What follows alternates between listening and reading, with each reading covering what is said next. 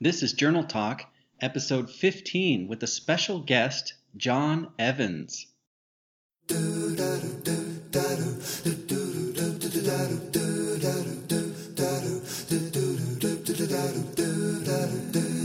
think there's a there's a danger here that we, we need to make a distinction between this writing for health coaching and writing therapy.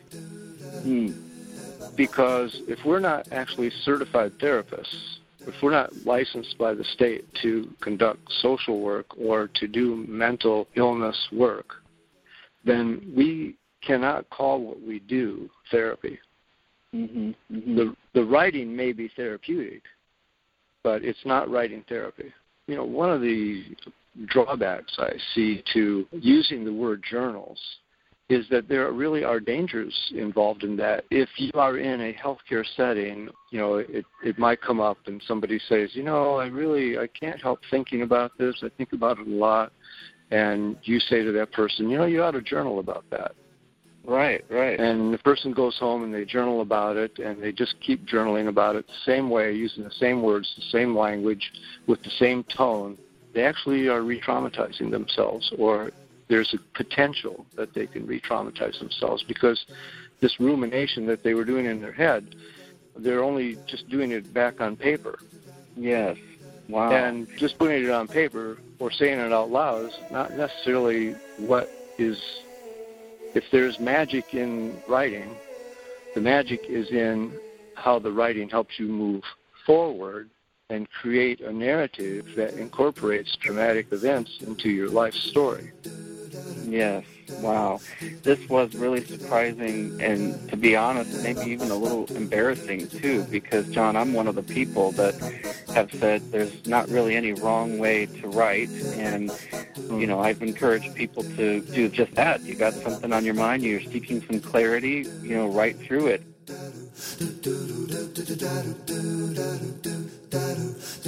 You're listening to Journal Talk, a podcast for sharing tips, inspiration, and expert interviews about therapeutic journaling.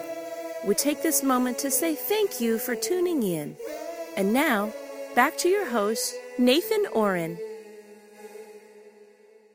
Hello, and welcome to a new episode of Journal Talk. Would you like to hear an example of the law of attraction? If you remember back about five months ago, I think it was episode four, I was talking with my friend Kathy, and she showed me this book. It was about 10 years old, and it was called Writing to Heal. It was out of print, and it was such a shame because it was probably the best book that I've ever seen to explain the powers of journal writing. Half of it was written like a how to guide with a simple formula for writing with emotional depth, and the other half was written to show the results of clinical research studies and the true observable benefits that people experienced from journaling in that way. Well, it turns out Writing to Heal is the most well known and the most referenced book in the field of expressive writing, and it's probably because it's one of the pioneer works of our time on the subject. And it may be the first true compendium of research that links the act of writing with physical as well as emotional benefits. So you can understand why I've been increasingly intrigued by this book, and I've spent time seeking out the author, Dr. James Pennebaker, and I've invited him to come uh, and speak on this show. And I still hope that he comes. But in the process, I've met a number of truly remarkable people, people with a real education about journaling, and some of them who either know or they have worked with Dr. Pennebaker. And today, I'm going to be sharing a conversation with one of those people, another gifted researcher, practitioner in the field of writing for health. His name is John Evans. You might call him Dr. John Evans. I'm not exactly sure how it works when you have an EDD degree. I'm told that's the equivalent of a PhD, but it's in the world of education rather than the world of medicine. Whatever the case, he's an accomplished and quite a friendly and knowledgeable person. I learned a whole lot from talking to John Evans as you'll find out in this episode. He founded an organization called Wellness and Writing Connections. He was an English teacher, a college professor, an associate dean, all of this while writing and teaching the value of writing to other people. I have three segments of conversation to share with you. We discuss the Pennebaker paradigm, and of course, that whole book, Writing to Heal. I was so delighted to hear that John Evans was assisting Dr. Pennebaker in putting that book back in print again. But first, let me share a segment of conversation I had where I'm getting to know John a little bit, and I wanted to find out what personally inspired him to take up journaling and to share with people about its healing benefits. So I hope you enjoy hearing his stories and how he got involved with writing to heal as much as I enjoyed it. Listen in.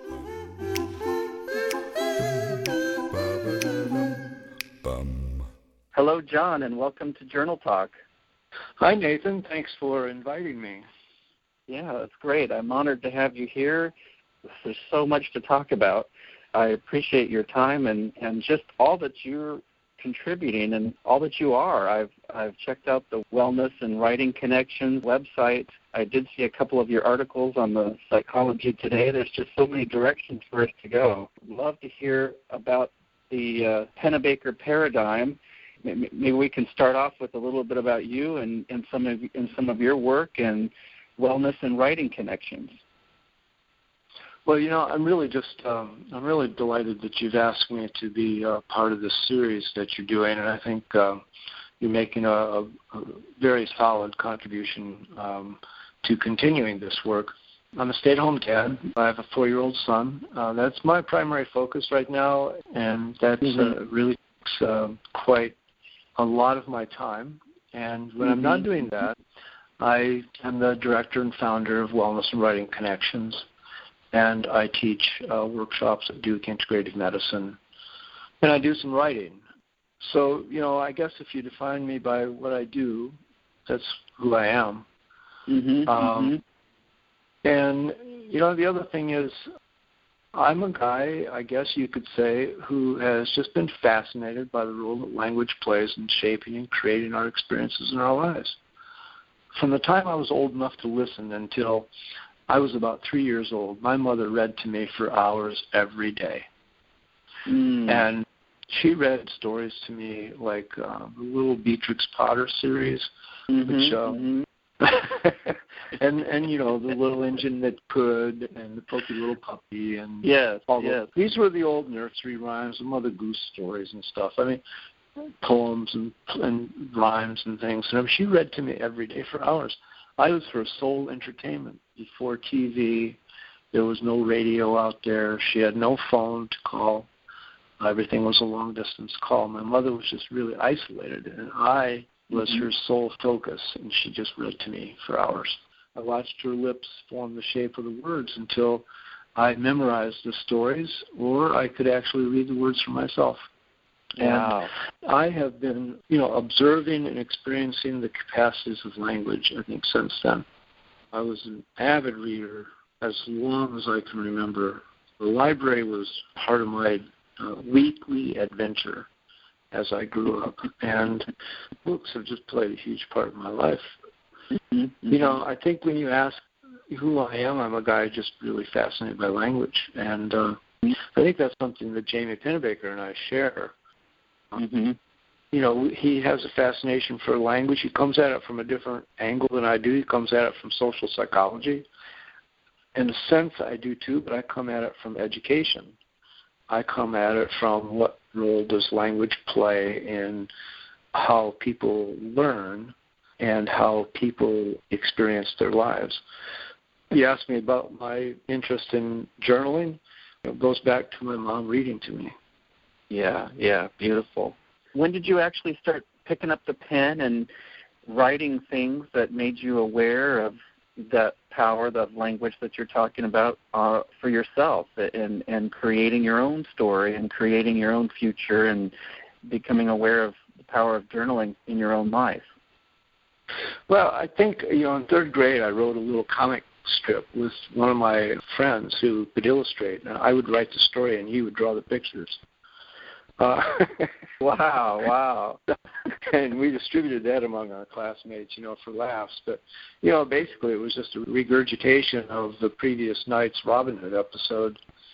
When I was asked in a class at, uh, I went to the Breadloaf School of English in Middlebury College, um, and I had Nancy Martin and Peter Elbow as instructors, and uh, they were just coming out of this expressive writing thing from an entirely different point of view. And they said, "Well, where did your writing come from?" And I said, "I think it's because in, in seventh and eighth grade, all I did is pass notes with girls in the hallway." um, and and in study hall, I mean, that's just what we did. Is we just passed notes constantly. But I think that's where I became more and more fascinated by writing and expressing myself in writing, and I majored in English in college, and you know, began to study the role that writing can play in helping people learn things. Mm-hmm. I guess that's where I ran into journals again. If you want to know where the relevancy of journals comes into my life, is mm-hmm. is in the early 1970s I was in college, uh, finishing up my education certificate and preparing to teach, and we were reading all this research coming out of England about the effect that writing was having in the classrooms and the research that they were doing over there about writing being a central role of the English educational system.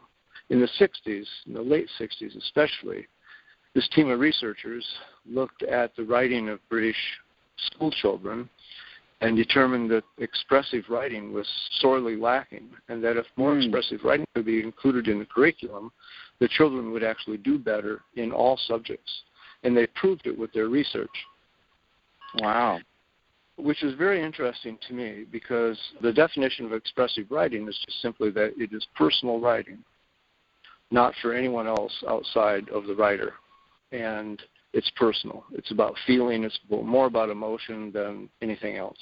Mm-hmm. That's mm-hmm. expressive, right? And so when uh, at school, when teachers allowed students to write how they felt about what they were learning, they actually did better learning the facts and the pr- processes and the procedures. So wow. anyway, so in college I was reading this research. This was really cutting edge stuff. But in 1970, there was a big grant from the federal government to establish the National Writing Project.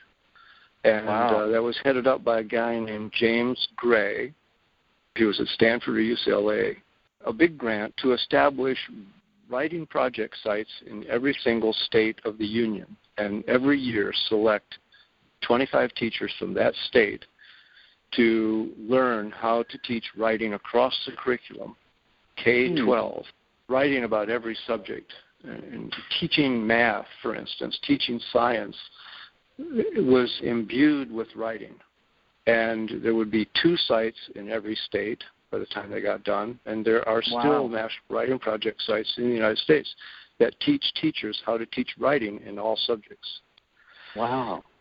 So, you know, that's uh, the kind of background I come to journaling. For me, journaling is very directed. It is teachers using journals in their subjects to teach the subject. So in a history class, a teacher assigns journals, and the students actually journal about what they're learning. High school students, or even fourth or fifth graders, when they keep a science journal, they write about their experience with the experiment. They talk about how they feel about it.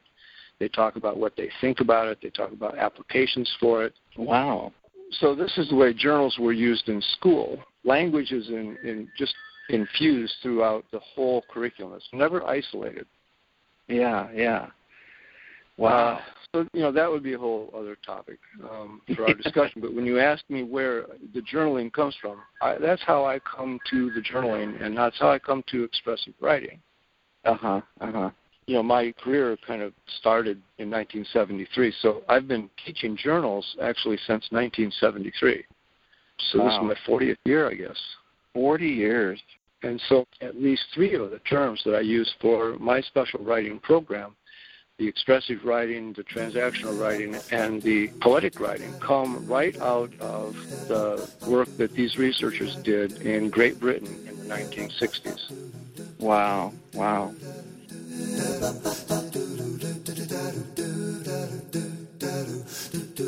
We hope you're enjoying this episode of Journal Talk. Have you already subscribed on iTunes? You won't want to miss the next episode. Go to the iTunes store and search under Journal Talk. All one word. Click subscribe and get your Journal Talk delivered free. Thanks for subscribing. And now, back to more Journal Talk. Welcome back to Journal Talk. I'm Nathan Ohren, and we're listening in on a conversation I had with John Evans, teacher, workshop facilitator, and co author of the revised and updated edition of Writing to Heal, which is soon going to be in print and available in real and virtual bookshelves all over. Keep your eyes open. But before we get to our second segment of dialogue, I just wanted to remind people that I'm leading a six week dream journaling workshop that's starting up in just a few weeks. October 6th is our first session. And if you're somebody who is interested in learning more about yourself and understanding what your dreams might mean about you, or even if you just want to be able to remember your dreams better in the morning when you wake up, you're going to love this course. I've added a page on my website for testimonials and to show what other people who have taken this course have said about it in their post workshop evaluation, and their commendations are so inspiring. I really would love for you to check those out. For more information about this dream journaling workshop series, go to my website, writeforlife.us slash dreams. And if you put this course in your shopping cart, make sure you use the coupon code Journal Talk when you check out because it'll give you a 25% off the already low price. I can't wait to have you in class with me and learning about our dreams together and with a bunch of like minded people. It's going to be fun. In this next segment of dialogue with John Evans, I asked him to talk in depth about the Pennebaker paradigm. What exactly is this simple formula for writing that has proven to cause such great benefits? You might remember some of this from earlier episodes, but I love the way John puts this whole thing in perspective. Listen in.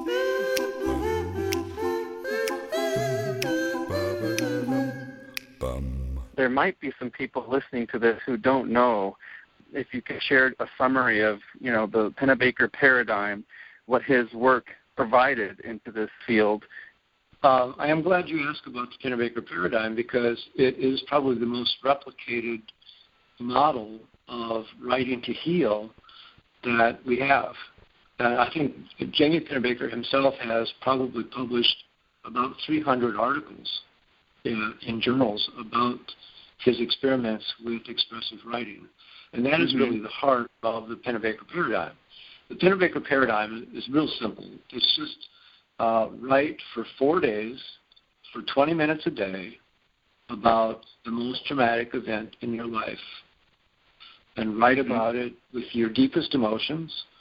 And sharing your emotions is more important than actually remembering the dates or names or places it's more important to recount the emotional experience than the actual description of events.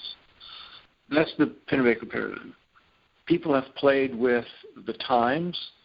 There was, there was one experiment I thought was really, I thought it was a joke at first, and then these guys are really serious, but they said just write for two minutes about the most traumatic experience in your life. what, to two minutes? Wow. Yes, that was the first day. And then the next day was write for two more minutes about the most traumatic experience in your life. And then the third day was uh, now write about how this has changed your life uh, and uh, the impact that it's had on it. Write for two minutes. And then the um, fourth thing was uh, write about write for two minutes about how you have been able to incorporate this event into your life. Hmm. So what they've done is they've taken the essence of the four movements in this assignment and they've just condensed it, you know, down. They've condensed it ninety percent. they've condensed it down yeah. from twenty to two minutes, and I thought that was very interesting because the results were pretty good. It, it had a positive wow. effect. And so other experiments have played with this and did all of the assignments in one day. So ah. you write for 20 minutes, you take a break, and you come back and write for 20 minutes, and you come back and write for 20 minutes, etc depending on the person, that can just be a real heavy, heavy, heavy day. Yeah. Um, so, you know, the Pennebaker paradigm is four days, 20 minutes a day, the most traumatic event in your life. Um, mm-hmm. A couple of questions about that. Why is it the most traumatic? Is that just a way of getting um, to the deepest, you know, maybe something really deep and emotional, or or is there something more to it than that? Further on in the instructions, Jamie says some people have not had a single traumatic experience, so feel free to write about any emotional experience that you've had, especially one that you've never told anyone. Uh, you know, and this is what's interesting about updating the book. Um, mm-hmm. Further research actually finds that you don't have to write about your most traumatic experience to have benefit. You can write about any experience that's been emotional for you to, mm-hmm. to have some benefit. But true to the scientific method, Jamie says, Well, I haven't measured that. so, so I'm not going to yeah. speak to that. It may be true, and his intuition might tell him that it's true, but as a scientist, he's not going to say it's true until he's actually observed it. Right, right. Another thing is the being true to a scientific principle. What are the blind control group people? There's always a control group in a scientific test. What are they doing for 20 minutes? In the Pennebaker paradigm, they usually write about time management. Ah. So they usually write about how they spent their day. Uh, how did you spend your day today? And uh-huh. uh, how do you manage your time? Uh, you know, when I did the workshop with Jamie two years ago, I guess, at Duke Integrative Medicine, he was telling the group about this experiment, and he said, and to tell you the truth, I have never seen any research anywhere that says writing about how you spend your time has any health benefits whatsoever. yeah, that would be. But a, that's just Jamie's dry humor. You know, that's yeah, just his yeah. sense of humor.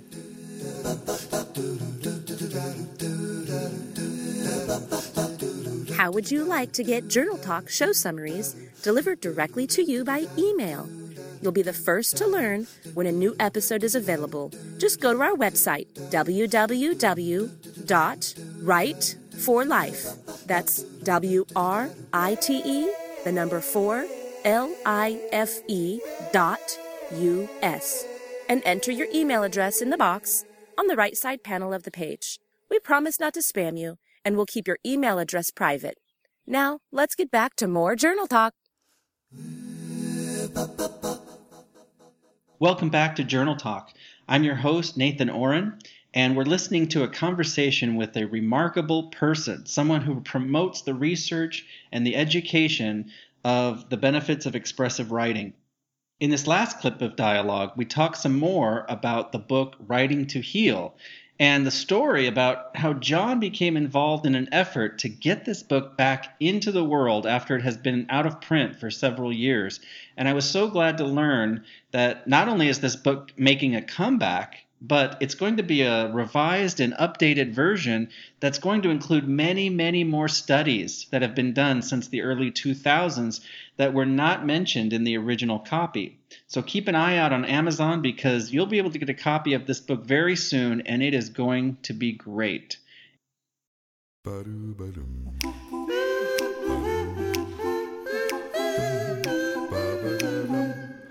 How did it come about this idea of updating writing to heal? Well, I reviewed it when it first came out for the National Association of Poetry Therapists, and that was 2004. Mm-hmm. And I used it with a lot of my clients. Anyone that I, you know, work with uh, a, as a with a therapist or anyone that I worked with individually, you know, I would include a copy of Jamie's book because I, I really feel like it's just a, a great resource. Yeah. Um, and I really liked the tone of it. I liked his voice. It's very straightforward, uh, plain mm-hmm. English, heartfelt. Yes. Yeah, with a little dry humor. And uh, so I really liked the book, and I, I used it, and I kept using it. And then in 2007, Jamie was a keynote address speaker for my first conference, Wellness and Writing Connections Conference in Atlanta and he brought some of the books, and I, I ordered a couple of cases of books, and we sold them there at that conference. So I know it was still in print and doing well, and I thank Jamie for for that.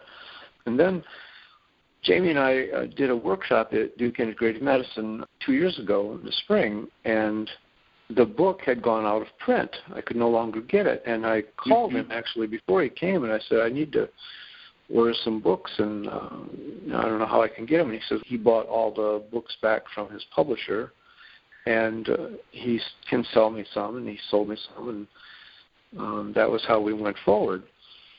But when we had dinner the night before our workshop, I, I said, Jamie, I wanted to talk with you about maybe updating or revising. Do you have any plans for updating, revising, or enlarging your your book? I I really like it, and I it really pains me that it's it's they're selling it on Amazon for over two hundred dollars. What's going on? I know. And he said, well, you know, for one thing, he says, I don't know where they come up with that number. He says, you know, I don't even know if that book exists out there. He says, as far as he knows, that's all fictitious as far as he knows. And he said, yeah, a lot of people have been pressuring him to do something with that book. And I said, I would be glad to help you to update that research, update the book, and, and maybe enlarge it a little bit. Because I said, you know, I've been doing these workshops, implementing a lot of the things that you recommend. I've been doing that with groups, and I, mm-hmm. you know, mm-hmm. there's a model for this. I'd love to, you know, include that. And he said, well, let me think about it. He said he wrote me back the next day, and he said, "Yeah, I'd be glad to collaborate with you on this project. Um, you know, just understand you, you know, you're going to do a lot of the heavy lifting because, uh, you know, my schedule is crazy and can only do what I can do."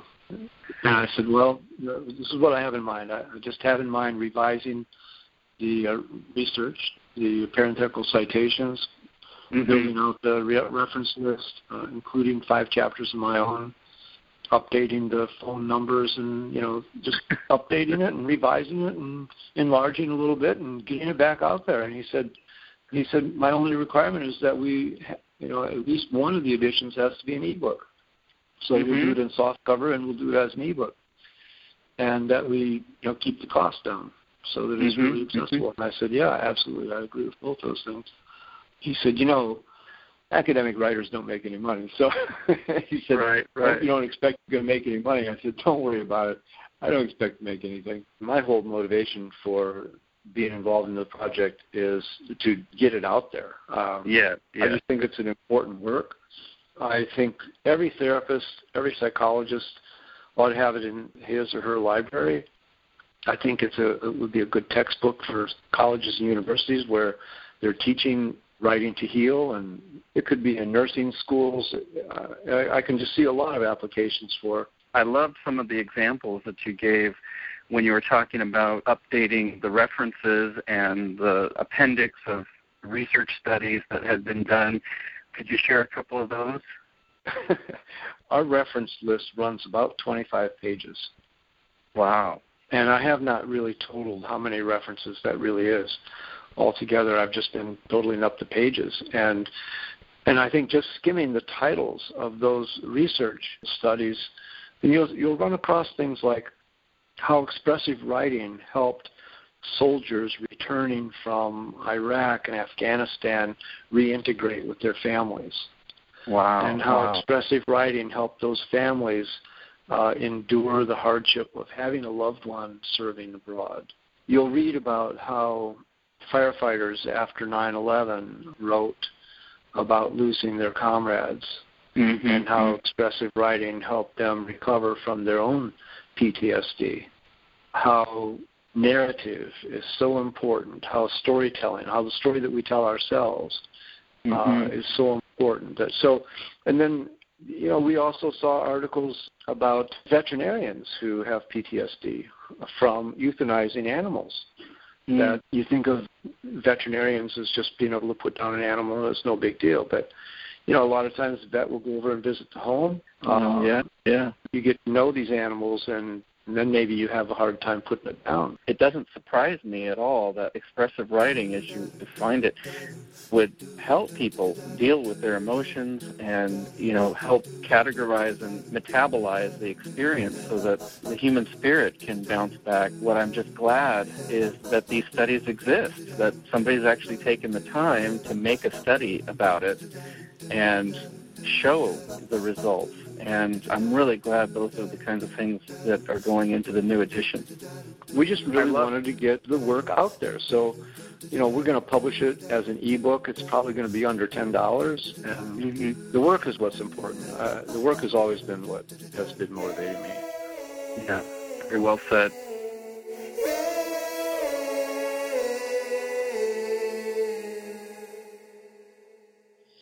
Well, we're all out of time for episode 15, but there were many more directions to take this conversation with John Evans. I barely got started. I, I'm so curious about his work at Duke Integrative Medicine and also the company he founded, Wellness and Writing Connections. So thankfully, John has agreed to come back and, and do another interview for us in the near future.